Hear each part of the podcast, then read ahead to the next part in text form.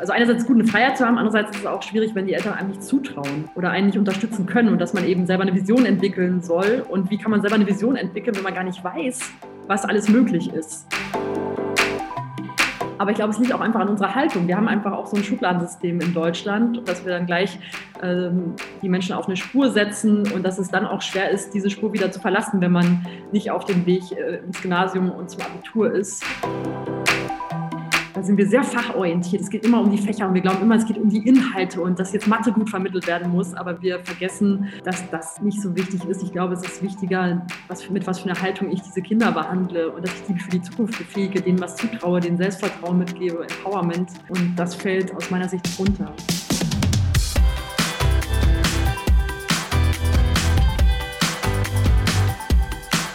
Hi und herzlich willkommen zu einer neuen Folge Tabula Rasa, der allerletzten in 2020. Wir haben bereits in der letzten Folge über Bildungsgerechtigkeit gesprochen. Mit Lea Schulz haben wir diskutiert, wie digitale Medien zu mehr Inklusion in der Bildung führen können. Heute geht es wieder um Gerechtigkeit. Wir sprechen mit Katja Urbatsch, Gründerin und Geschäftsführerin der gemeinnützigen Organisation Arbeiterkind.de. Katja war damals gemeinsam mit ihrem Bruder die erste in der Familie, die studiert hat. Dabei ist sie auf einige Hürden und Herausforderungen gestoßen und nach ihrem Studium hat sie dann beschlossen, eine Organisation aufzubauen, die anderen Studienanfängern aus Nicht-Akademiker-Haushalten dabei hilft, mit diesen Herausforderungen umzugehen. Das Ziel ist es, die Hürden abzubauen, die für diese Studienanfänger bestehen. Mittlerweile hat Arbeiterkind über 6000 Ehrenamtliche und hat Generationen von Studienanfängern mit diesem Schritt geholfen. Katja ist für ihre Arbeit sogar mit dem Bundesverdienstkreuz ausgezeichnet worden. Und außerdem schreibt sie Bücher und versucht derzeit auch noch, ihre Dissertation fertigzustellen.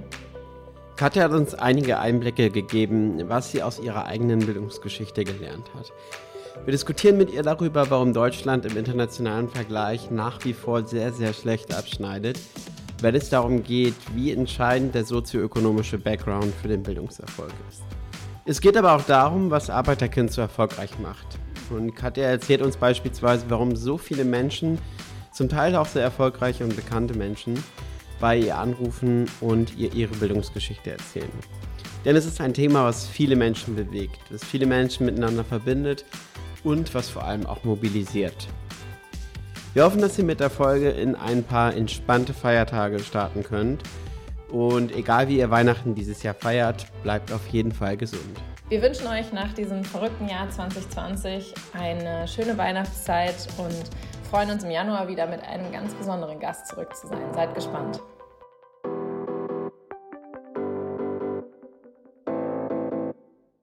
Herzlich willkommen zu unserem Podcast Tabula Rasa, liebe Katja. Ähm, man kann die Geschichte von, von Arbeiterkind nicht erzählen, um ein bisschen auch von, ohne ein bisschen von dir erstmal zu erfahren. Ähm, du hast damals nach der Schule angefangen, Nordamerika-Studien zu studieren.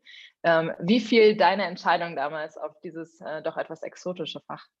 Ja, also ich, ich hatte die Chance, äh, als ich 16 war, mal drei Monate in den USA zu verbringen als Austauschschülerin in Utah.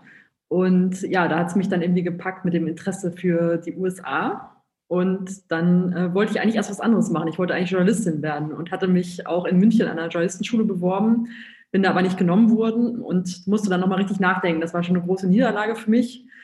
Äh, und das wäre auch was Praktisches gewesen. Und ich habe mich erst nicht getraut, was zu studieren, was nicht so richtig einen praktischen Bezug hat. Und dann habe ich nochmal überlegt und habe gedacht, was willst du eigentlich machen, wenn du wirklich alles machen könntest? Und das war dann Amerikanistik. Und da bin ich auch froh, dass ich mich dann getraut habe. Aber gerade für Menschen wie mich, die als erstes ihrer Familie studieren, ist es häufig eben schwierig, so etwas Abstraktes zu studieren, äh, was man zu Hause schwer erklären kann. Und dann wurde ich auch immer wieder ge gefragt, so, was macht man damit? Bist du hinter Lehrerin oder ähm, was willst du denn mal damit machen? ne, bist du hinter Taxifahrerin. Und äh, genau, so ist das ich. Ich auch Journalismus studieren. Ähm, ich habe es aber gar nicht versucht, mich zu bewerben. Äh, ich hatte nur Warum nicht?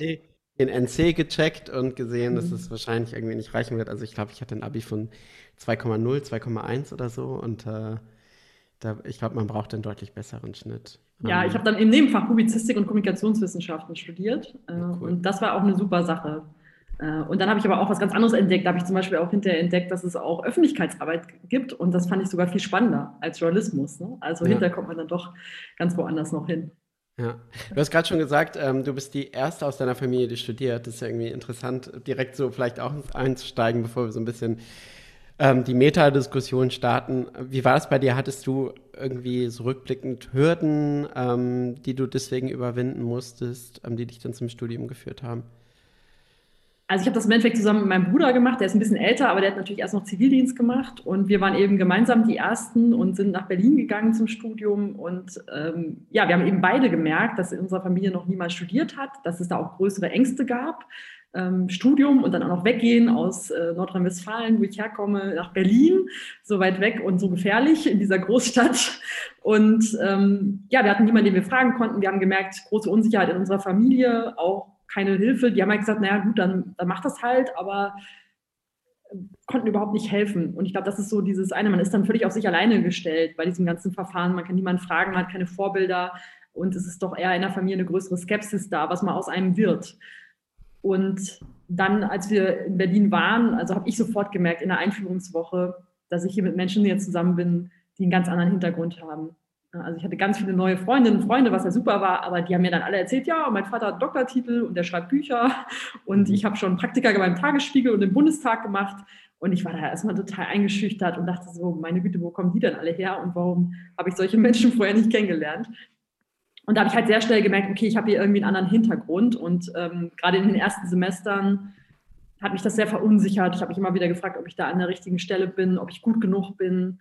Ähm, und das hat eben auch dazu geführt, dass ich da mich diesem Thema hinterher gewidmet habe. Das wurde mit der Zeit dann besser, aber da ist gerade in den ersten Semestern auch eine große Gefahr, glaube ich, dass man dann aussteigt, wenn man denkt, ich gehöre nicht hin. Und dann fährt man Weihnachten nach Hause und dann fragt die Familie, ja, was machst du mit Nordamerika-Studien und wie läuft es denn und äh, wann stehst du eigentlich mal so auf und das ist ja keine Arbeit und hättest du vielleicht mal eine Ausbildung gemacht. Also man ist da so zwischen diesen zwei Welten, dass man das Gefühl hat, häufig in dieser akademischen Welt nicht hinzugehören, aber zu Hause gehört man auch nicht mehr so richtig dazu. Und mhm. das ist so eine Herausforderung, die sehr typisch ist für Bildungsaufsteigerinnen. Es ist ja tatsächlich so, Felix hatte sich die Statistik nochmal angeschaut, dass es in kaum einem Industrieland ähm, so, oder in kaum, kaum einem Industrieland ist der Bildungserfolg so abhängig vom sozioökonomischen Hintergrund, wie es in Deutschland der Fall ist. Was, was meinst du, woran liegt das?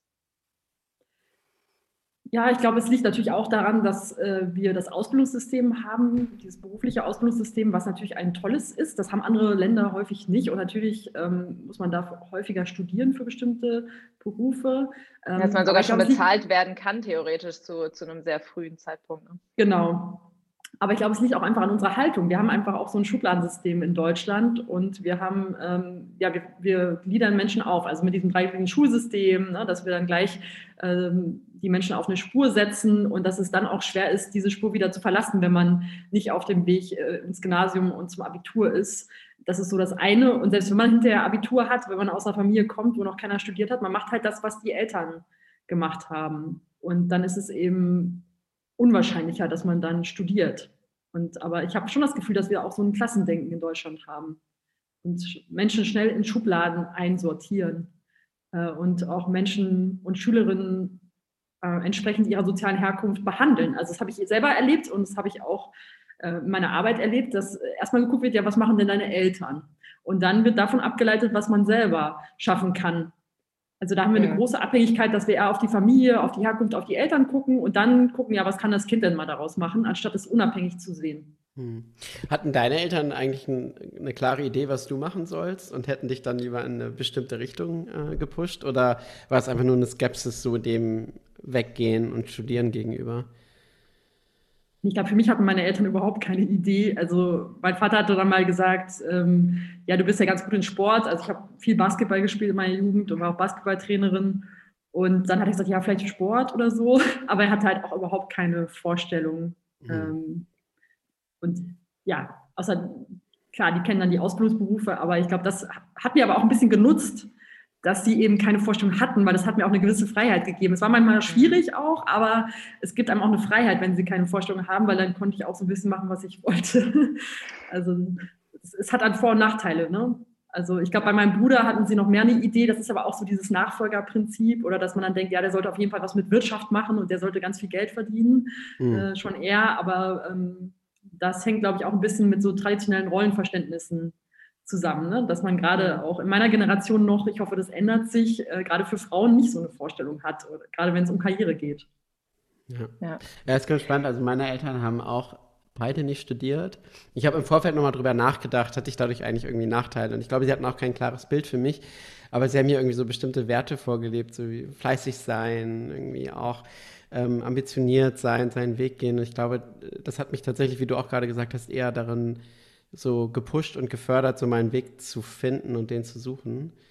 Ähm, ist dann vielleicht in dem Zusammenhang auch nochmal so ganz spannend, ähm, wie ist das im Umkehrschluss bei Kindern aus nicht akademischen Familien, ähm, die vielleicht das nicht vorgelebt bekommen? Also wie schwerwiegend ist vielleicht so auch die, dieser familiäre Background ähm, in vielen Situationen?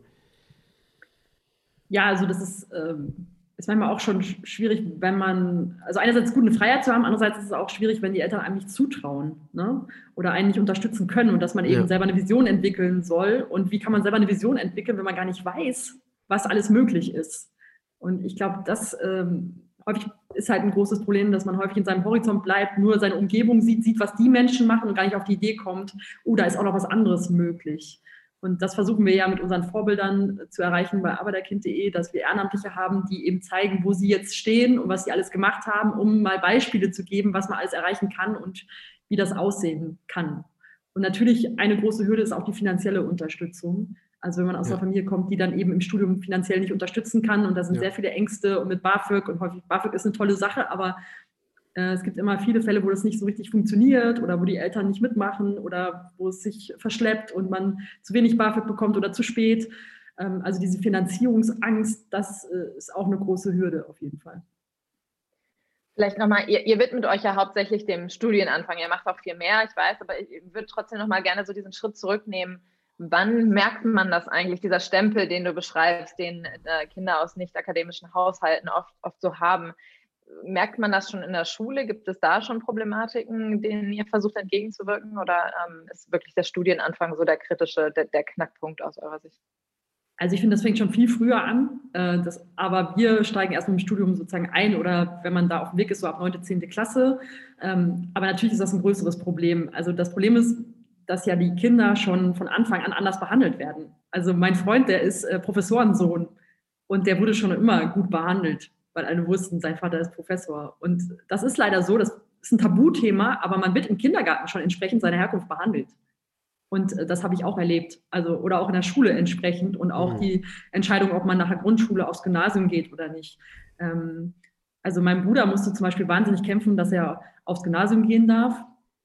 Und ich glaube, das hatte was mit seiner sozialen Herkunft zu tun. Äh, und dass meine Eltern auch völlig verunsichert waren. Ähm, oder auch mir wurde in der fünften Klasse gesagt von einer Englischlehrerin, ich würde nie richtig Englisch sprechen und ich sollte das mal vergessen mit dem Englisch.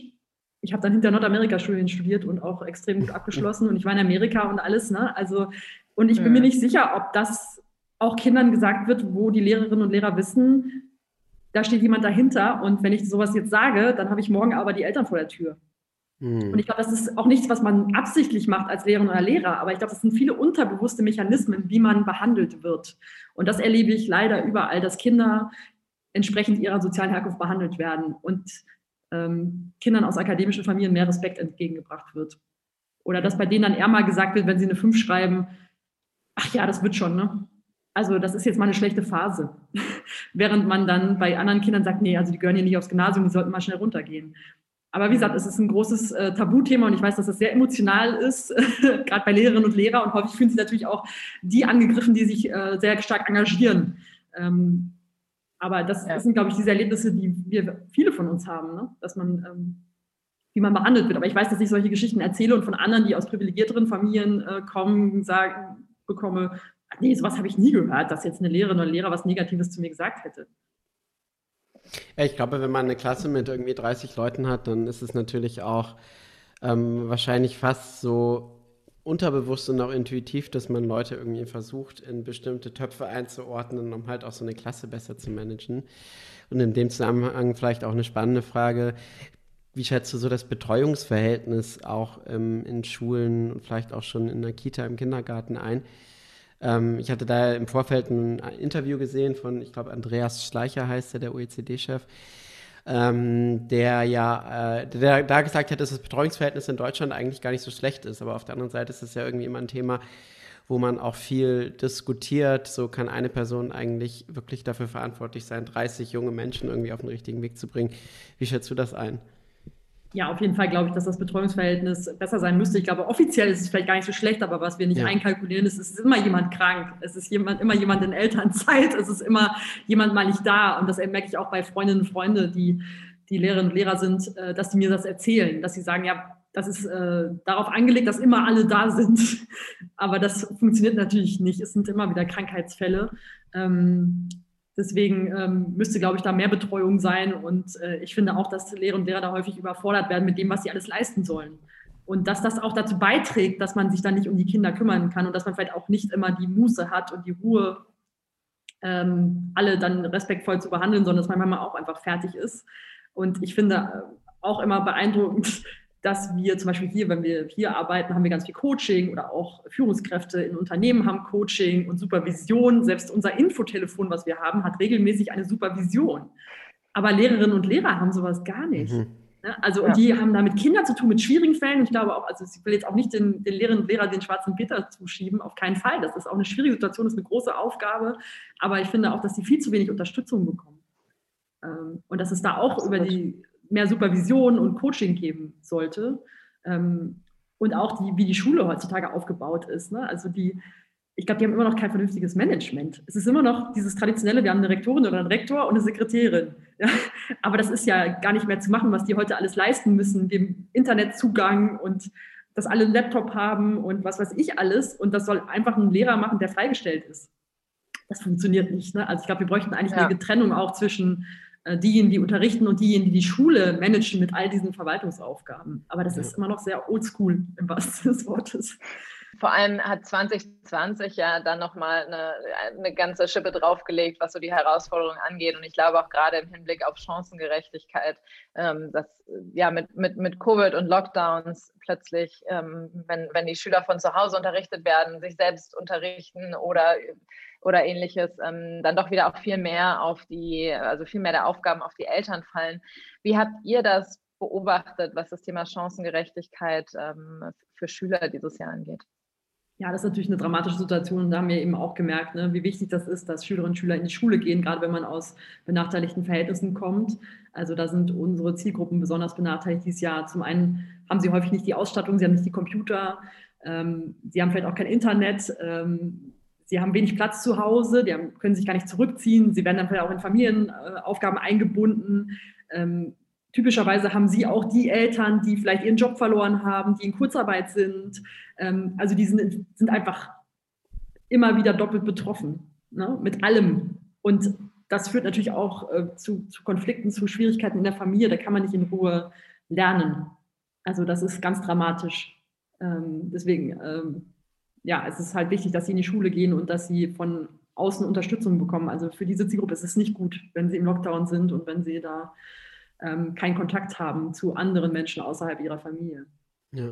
Siehst du auch ähm, Fortschritte in Deutschland, die in den letzten Jahren so strukturell gemacht wurden oder auch vielleicht politisch eingeleitet wurden? Oder hast du das Gefühl, es ist eher gerade sehr stagniert, das Thema?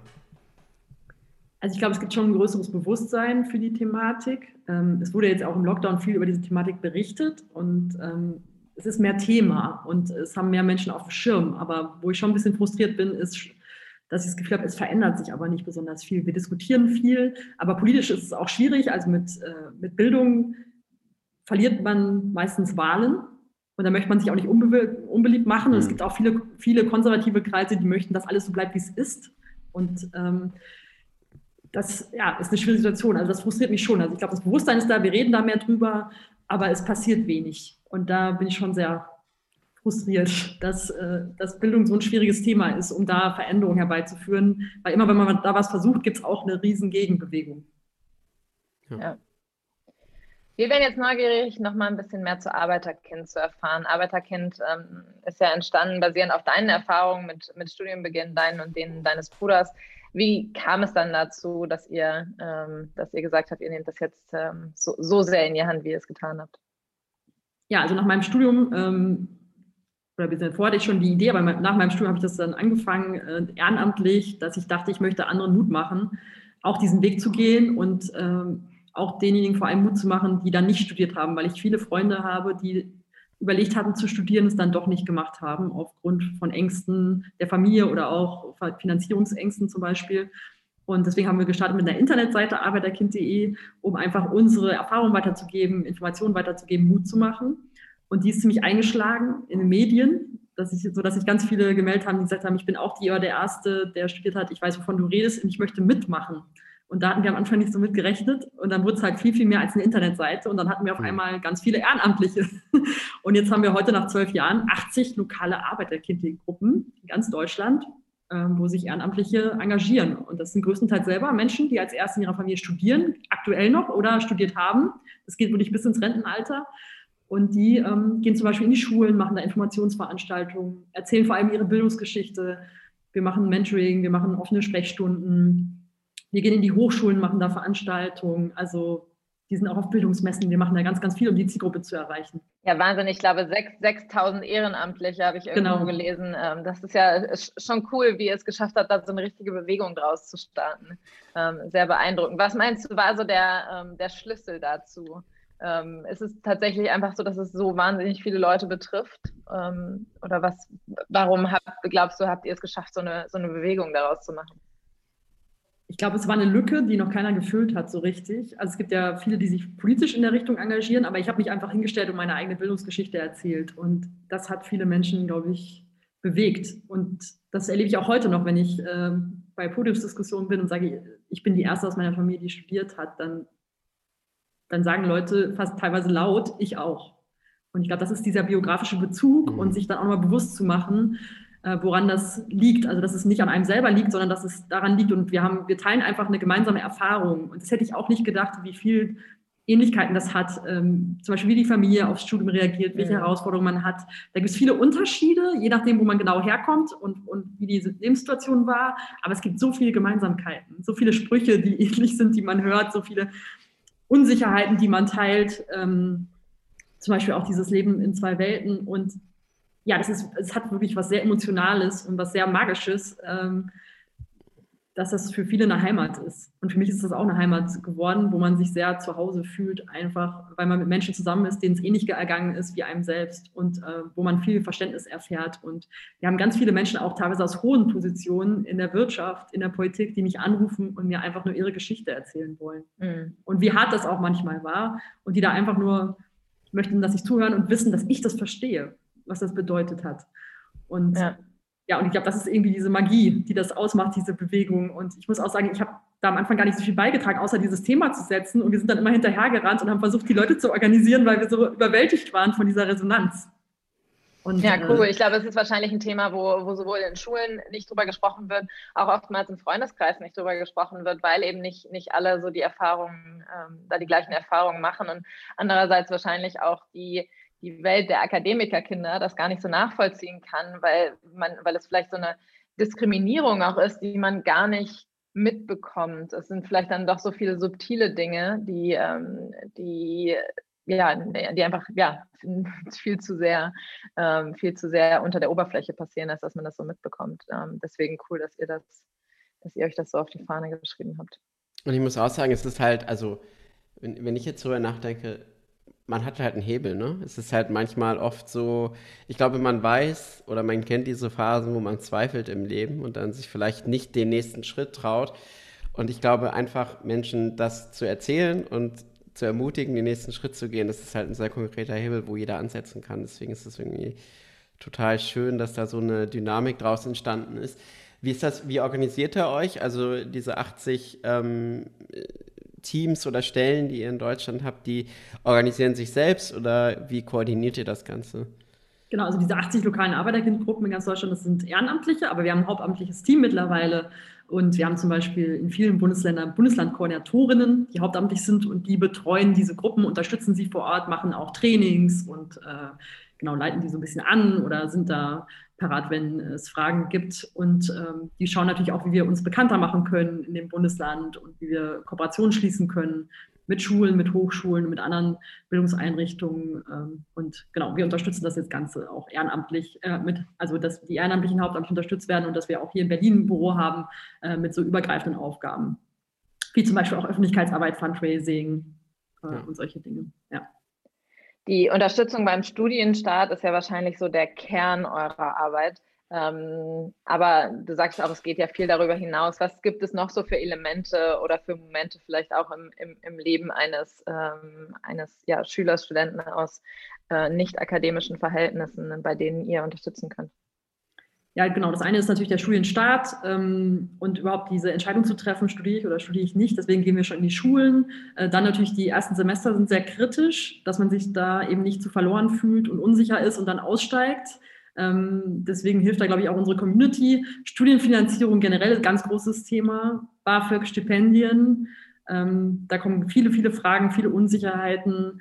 Ähm, aber dann auch solche Sachen wie, äh, schreibe ich meine erste Hausarbeit. Ne? Da hatte ich halt auch äh, Freundinnen, die haben das mit ihren Eltern zusammen gemacht. Ähm, oder auch ähm, Sachen, die langfristig den Berufseinstieg betreffen schon. Ne? Also wir haben jetzt auch ein Berufseinstiegsprogramm und äh, wie ist das mit Praktika, wenn man kein Netzwerk hat? Oder auch ins Ausland gehen. Wir haben viele, die gesagt haben, ich bin gar nicht ins Ausland gegangen, weil ich Angst hatte oder weil ich das auch nicht finanzieren konnte, nicht wusste, wie das möglich ist.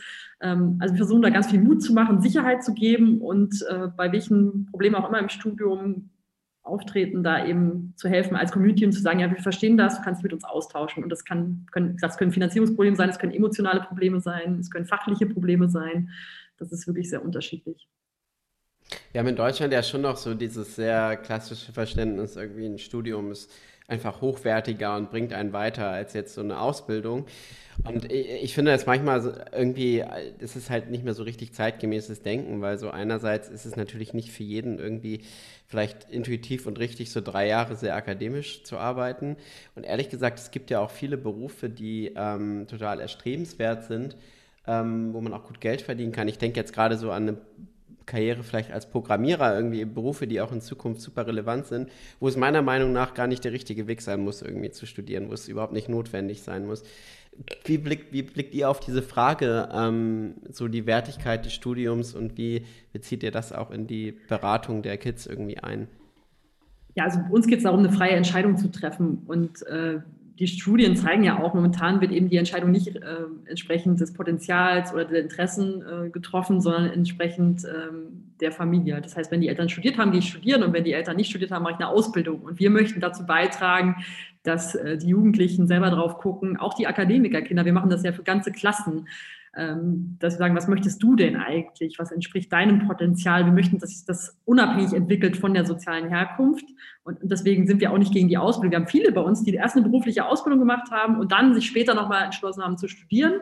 Ähm, und es müssen auch nicht alle studieren. Also wir möchten einfach dazu beitragen, dass jeder das machen kann, was er oder sie möchte. Und wir machen aber die Beobachtung, es gibt viele Nicht-Akademiker-Kinder, die möchten studieren und die haben auch das Potenzial und die können es aber nicht oder die denken, sie können es nicht und da möchten wir einen Beitrag leisten. Ähm, weil die Berufsausbildung ist jetzt für jemanden zum Beispiel wie mich, wäre total normal und einfach gewesen. Äh, deswegen ist es wichtig, bei Nicht-Akademiker-Kindern eher Beratung zu machen Richtung Studium. Und ich glaube, bei Akademiker-Kindern sollte man vielleicht ein bisschen mehr Richtung Ausbildung mhm. gehen, damit man das eben ausgleicht. Ne? Ja. Andererseits muss man auch ehrlicherweise sagen, es wird immer gesagt, ja, aber das ist doch gleichwertig Studium und Ausbildung. Das würde ich mir sehr wünschen, aber wenn wir uns äh, das genauer angucken, ist es leider nicht so. Ne? Also äh, Klar, jedes ja. Mal, wenn wir einen Politiker haben, äh, der oder die für irgendwas kandidiert und dann kommt raus, dass der oder die nicht studiert hat oder kein Abitur hat, dann kommt erstmal ein Riesenaufschrei in unserer Gesellschaft. Ne? Können wir uns vorstellen, dass jemand Bundeskanzlerin oder Bundeskanzler wird, der oder die nicht studiert hat? Hm. Also das, Bei Anja ähm, Karliczek gibt es tatsächlich ja immer wieder die Diskussion, die äh, ja sogar auch noch Bildungsministerin ist, während sie selbst nie studiert hat. Doch, ähm, die hat ähm, Fernuni Hagen, glaube ich, studiert. Oder? Okay, ja. Also sie hat ein Studium, aber ja, Fernuni Hagen, genau. Dann ist es wieder so eine Sache, ne? Empfindet man das als stu richtiges Studium? Oder ja, nicht, genau. Ne? Und da also geht es schon, schon los. Ja, ja, ja, genau. genau. Ja, mit, den, mit den Bewertungen und auch wenn wir uns die Gehälter angucken, ne?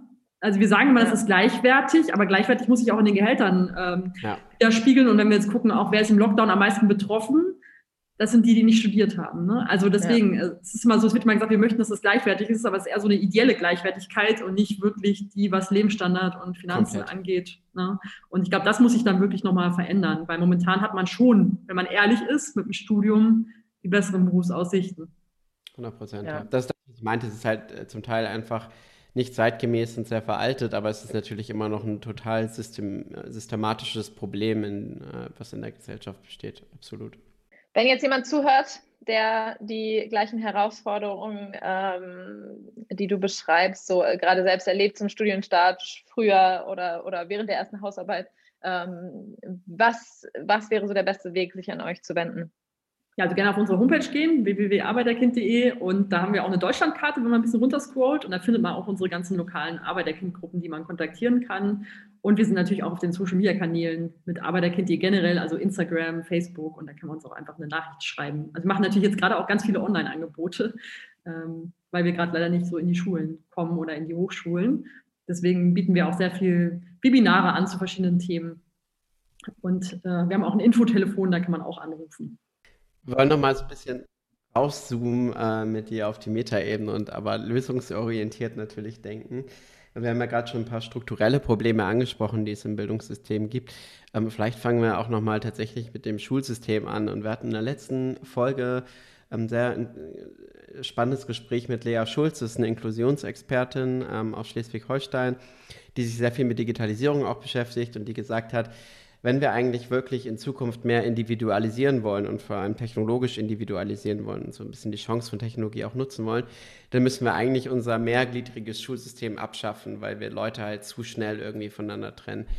Ähm, wenn wir so in die Zukunft schauen, wie siehst du unser Schulsystem und was müssen wir vielleicht auch strukturell ändern, damit man auch mehr Gleichheit bzw. Chancengleichheit ähm, fordern kann?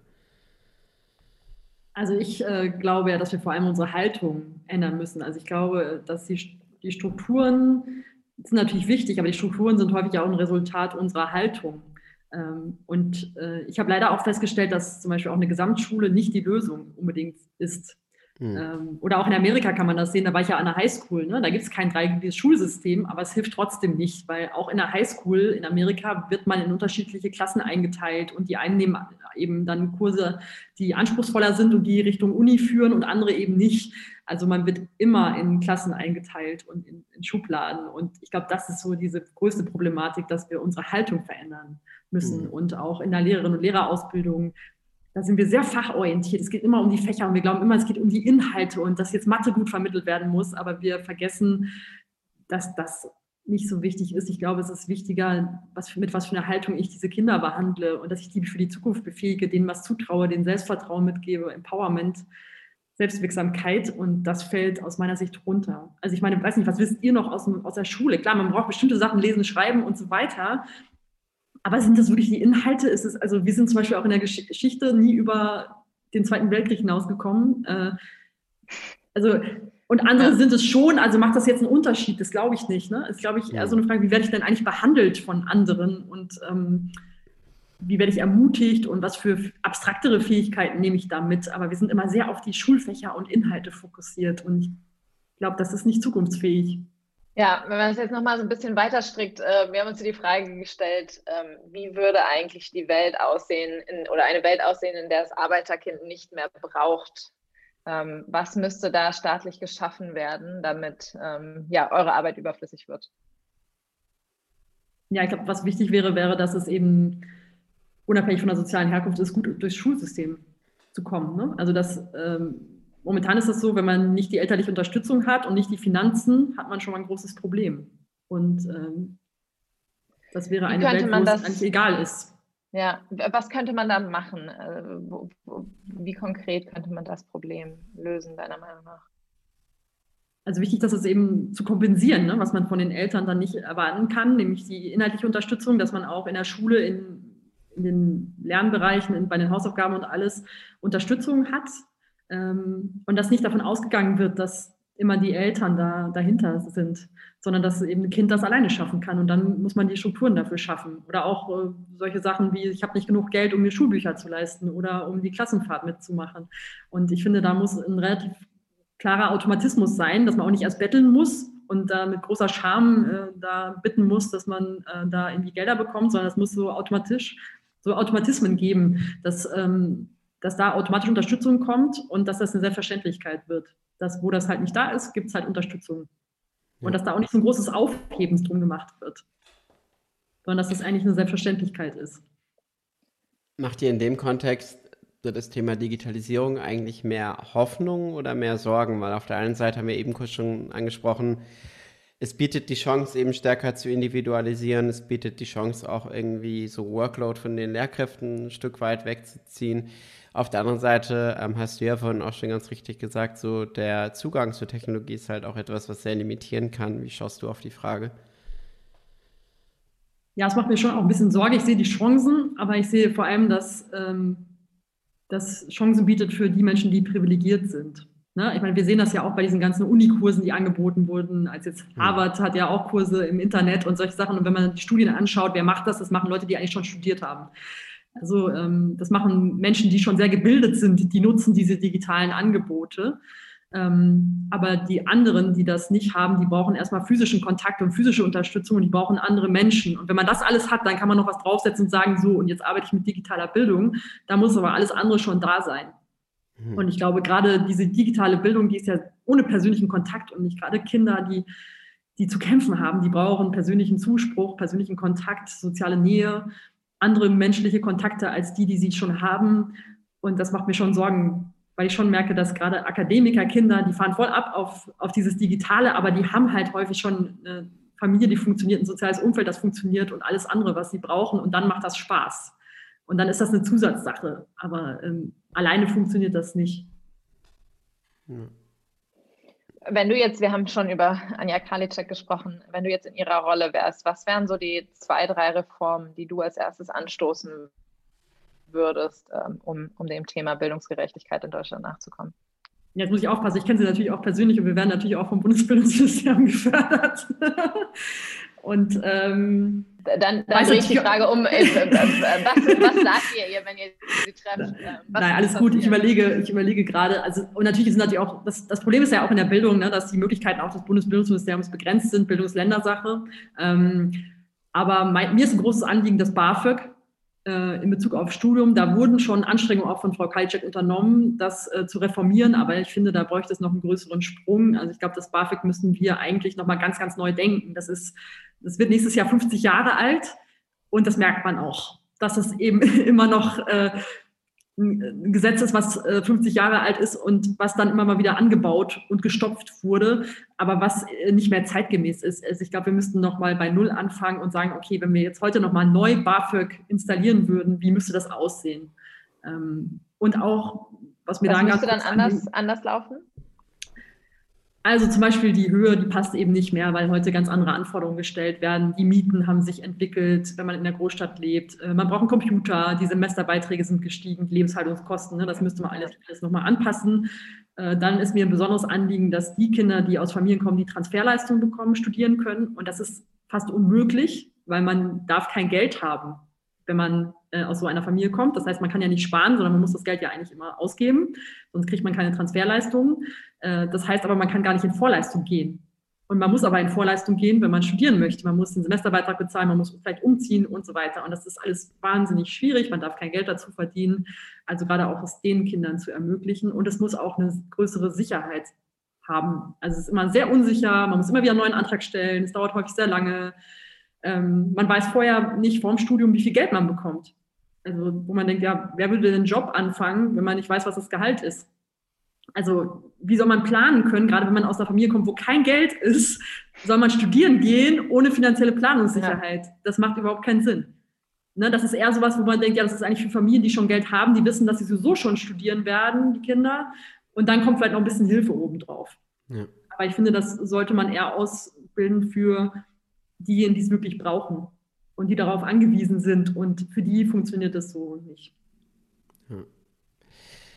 Was würdest du Eltern empfehlen, die selber keinen akademischen Background hatten oder haben und aber trotzdem möchten, dass ihren Kindern irgendwie alle Bildungswege erstmal offen stehen? Du hattest vorhin schon gesagt, es fehlen dann halt oft so die Erfahrungswerte.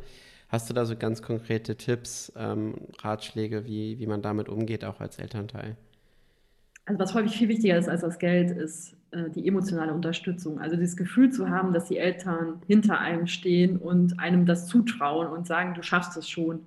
Und auch wenn es mal schwierig ist, äh, sagt man, ja, inhaltlich kann ich dir jetzt nicht helfen, aber ich glaube an dich oder kann ich was für dich tun. Also wirklich diese, dieses emotionale, ich stehe hinter dir, egal was ist. Und ich glaube, das ist wirklich viel entscheidender. Und dann eben zu schauen, ja, kann man vielleicht nochmal irgendwie helfen oder so, wenn es möglich ist, aber ansonsten diese, diese emotionale Unterstützung, das, dieses Vertrauen in die Kinder ähm, und zu sagen, ja, mach das einfach, mach das, was für dich wichtig ist, mach das, was dich interessiert und das wird schon klappen.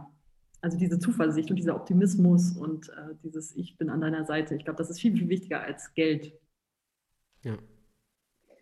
Felix und ich haben beide in, in Schweden studiert ähm, und kann man sicherlich auch viel darüber diskutieren, aber in, in der Sache, ähm, gerade das BAföG-Thema, wie geht Schweden eben ganz anders mit um. Da kriegen Studierende während ihres Studiums wie eine Art Gehalt, ganz unabhängig davon, ähm, aus, aus, ob sie es ob sie jetzt äh, bedürftig sind oder nicht, ähm, einfach um allen da die gleiche Grundlage zu gehen, geben. Ähm, auf welche Länder blickst du so, wenn du, ähm, wenn du an Bildungsgerechtigkeit denkst? Gibt es aus deiner Sicht Länder, die da deutlich äh, besser noch aufgestellt sind als wir? Ja, ich kenne dieses Konzept auch aus Schweden ne, mit, der, mit der Finanzierung. Ich glaube, das ist eine ganz gute Sache, wobei das, glaube ich, bei uns ein bisschen schwieriger umzusetzen ist. Ähm, ansonsten ist es schwierig, weil ich bin auch in, einem European Access Network und ich bin auch mit Amerikanern in Kontakt und mit vielen, die sich für dieses gleiche Thema First Generation Students in, auf der ganzen Welt einsetzen und wir haben alle die gleichen Herausforderungen und ich sehe da jetzt nicht unbedingt ein Land, ähm, was da besonders äh, gut ist. Ich meine, ich sehe schon, dass in anderen Ländern, gerade im angloamerikanischen Raum, es doch mehr Hochschulen gibt, die sich für dieses Thema einsetzen, mehr Stiftungen, dass es mehr Stipendien gibt. Ne? Ich meine, in Amerika gibt es sogar das Coca-Cola-Stipendium, um jetzt Werbung zu machen, ähm, für First Generation Students, ne? wo man merkt, das hat da einen ganz anderen Stellenwert. Also ich glaube, wir brauchen noch mehr Stipendien. Und auch Stipendien nicht nur für Leistung, sondern auch für soziale Herkunft. Ne? Häufig ist ja so, dass wir Stipendien vergeben für Menschen, die ganz tolle Noten haben und sich ehrenamtlich engagieren. Das ist auch wunderbar. Aber gerade für die, die aus schwierigen sozialen Verhältnissen kommen, dann noch zu sagen, so, und jetzt musst du noch ein Einzelabitur haben und dich ganz viel ehrenamtlich engagieren, obwohl du es zu Hause echt zu kämpfen hast. Also das ist dann doch ein bisschen viel verlangt. Also da würde ich mir noch mehr wünschen, dass wir noch mehr Stipendien haben. Aber ansonsten ist es leider auch ähm, ein Phänomen, was wir auf der ganzen Welt haben. Soziale Herkunft, Bildungschancen, das ist noch ein dickes Brett. Ja. Um nochmal den Connect zu Jennys äh, Frage eben zu machen. Wir haben in Schweden studiert und wir haben auch an einer privaten schwedischen Uni auch noch studiert, wobei das auch in Schweden kostenlos ist, für alle Leute aus der EU sogar. Ähm, aber in dem Kontext auch nochmal so die Frage, ähm, wie blickst du auf Privatschulen und private Unis? Machen die das Problem eigentlich gerade nur schwieriger, weil es halt natürlich irgendwie auch eine gewisse ähm, Zugänglichkeit für elitärere ähm, äh, Menschen hat. Ähm, wie schaust du da drauf? Ja, das ist keine, einfache Frage. Es ist natürlich häufig ein, äh, gutes Ansinnen dahinter. Wir haben auch Kontakt mit vielen Privathochschulen, denen das auch ein besonderes Anliegen ist, ne? dass äh, sie zum Beispiel Stipendien vergeben. Aber es ist natürlich schon eine Ansammlung von häufig ähm, Studierenden aus privilegierten Familien, die sich nochmal vielleicht eine besondere Ausbildung drauf schaffen wollen, um dann besonders gute Berufschancen zu haben. Und es ist eine Form der Elitenbildung die ich auch ein bisschen kritisch sehe. Und was dann häufig unterschätzt ist, selbst wenn man dann ein Stipendium bekommt als Arbeiterkind, dann wird man da jeden Tag konfrontiert mit extrem privilegierten Studierenden. Und das auszuhalten, wenn die dann darüber reden, wo sie Urlaub machen, was ihre Eltern machen und äh, zu sehen, was die für Klamotten tragen und dass sie Sushi essen gehen. Also ich, ich, das sind jetzt klar, das sind jetzt irgendwie Pauschalisierungen, aber ähm, das ist ähm, schon eine, eine, andere Welt. Und das sind dann schon Extreme, die aufeinanderprallen und ähm, Perspektiven auch auf, aufs Leben und Lebensverhältnisse. Also das ist, ist schon nicht ohne. Also das ist, äh, aber natürlich, ich meine, es muss ein beides Angebot geben. Es wird immer Menschen geben, die sich dann eine besondere Bildung leisten wollen. Aber ich bin natürlich äh, grundsätzlich ein großer Fan von öffentlichen Hochschulen. Andererseits natürlich, wenn man auf einer Privathochschule sind, die haben andere Betreuungsverhältnisse, die können ganz andere Sachen machen. Ne? Das hat auch Vorteile. Aber es sind eben auch diese hohen Studiengebühren, die dann äh, auch wieder problematisch sind. Aber grundsätzlich bin ich, wie gesagt, als auch gerade Förderung für Arbeiterkinder heißt äh, für die Mehrheit öffentliche Hochschulen. Und äh, ich habe auch an der öffentlichen Hochschule studiert und finde das wunderbar. Aber natürlich, es wird immer Ausdifferenzierung geben, es wird immer diejenigen geben, die versuchen, da natürlich nochmal einen Vorsprung zu bekommen. Ich finde das ganz spannend. Ich war persönlich auch auf einer privaten Hochschule und, ähm, und, und, da gab es eben auch die Diskussion viel, dass alle, die eben auch angenommen werden, auch die Möglichkeit bekommen sollen, ähm, zu studieren, auch wenn sie sich eben die Studienkosten nicht leisten können. Dafür wurden Stipendien geschaffen, geschaffen und so weiter. Aber ich glaube schon, dass das, was du sagst, ähm, so dieses Jahr, alle machen dann Praktika im Ausland.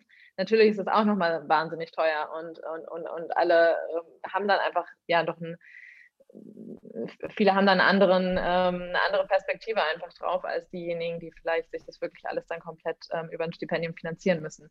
Ähm, deswegen ähm, ja, macht mich das äh, durchaus ja, nachdenklich, das Thema also an meine eigene Studienzeit denken.